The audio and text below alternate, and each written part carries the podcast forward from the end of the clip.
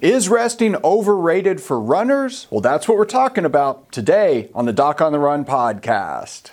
Now, before we get started in this episode, if you're confused and you're not sure exactly what's wrong with you or what you can do, I actually did something recently. It was a presentation that we had called 12 Steps to rapid recovery from running injuries. And so this was a live presentation where I went through in order what I actually do with every single person who calls me for a consultation. So this is worth listening to. So it's only up for a limited time. We're going to have some replays available. I think I did live, but if you got the invitation, you missed it, I'm sorry, but we do have some replays available because I got lots of emails afterwards asking for it for the people that actually couldn't show up for one reason or another.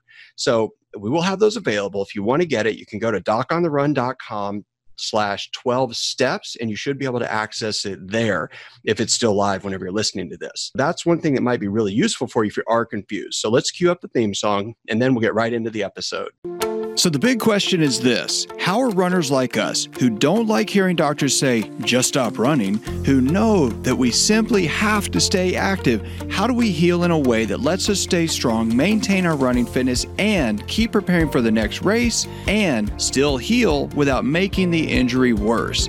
Well, that is the question, and this podcast will give you the answers. My name is Dr. Christopher Segler, and welcome to the Doc on the Run podcast. Now, is resting overrated for runners? Well, the short answer is yes and no, but I want you to think about something. If it's true in training, then it must be true in overtraining injury recovery. And whenever I say this truthfully, like most doctors, if I'm speaking at a conference, they kind of cross their arms and glare at me, and a lot of runners scratch their heads when I say that.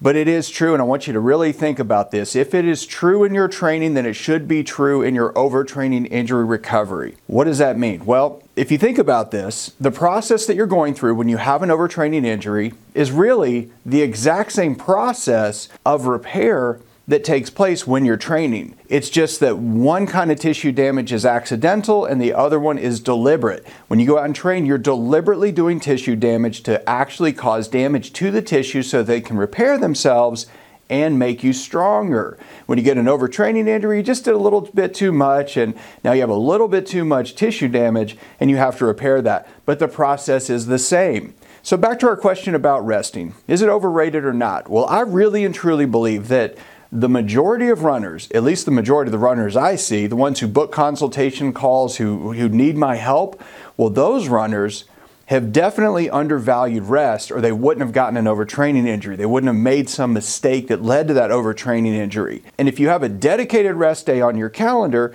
it will definitely help you maximize your capacity to build fitness when you're training for a marathon, an Ironman, or an ultra marathon. However, when you have a rest day on your calendar, you might have one rest day a week. You have one rest day.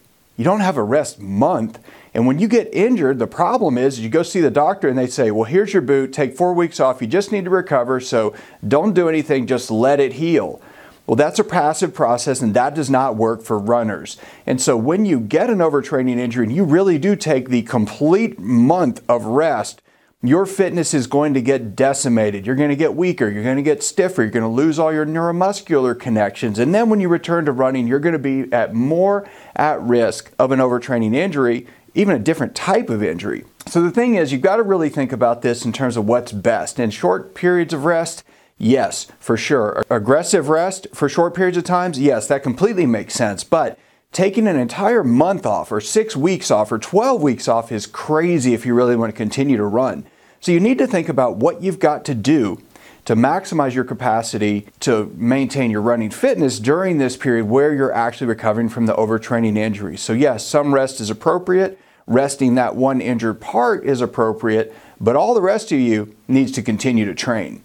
That's what's really important if you want to get back to running as quickly as possible. Now, when I talk to runners and go through the process of helping them figure out what to do to get better as quickly as possible, I actually have a process I go through it's the 12 steps of running injury recovery. And if you want to see what it is, you can check it out for free. It's a deep dive class, a web class that I do where I actually show you how to figure this out yourself. So just go to docontherun.com slash 12 steps and you can sign up. And I'll see you in the training.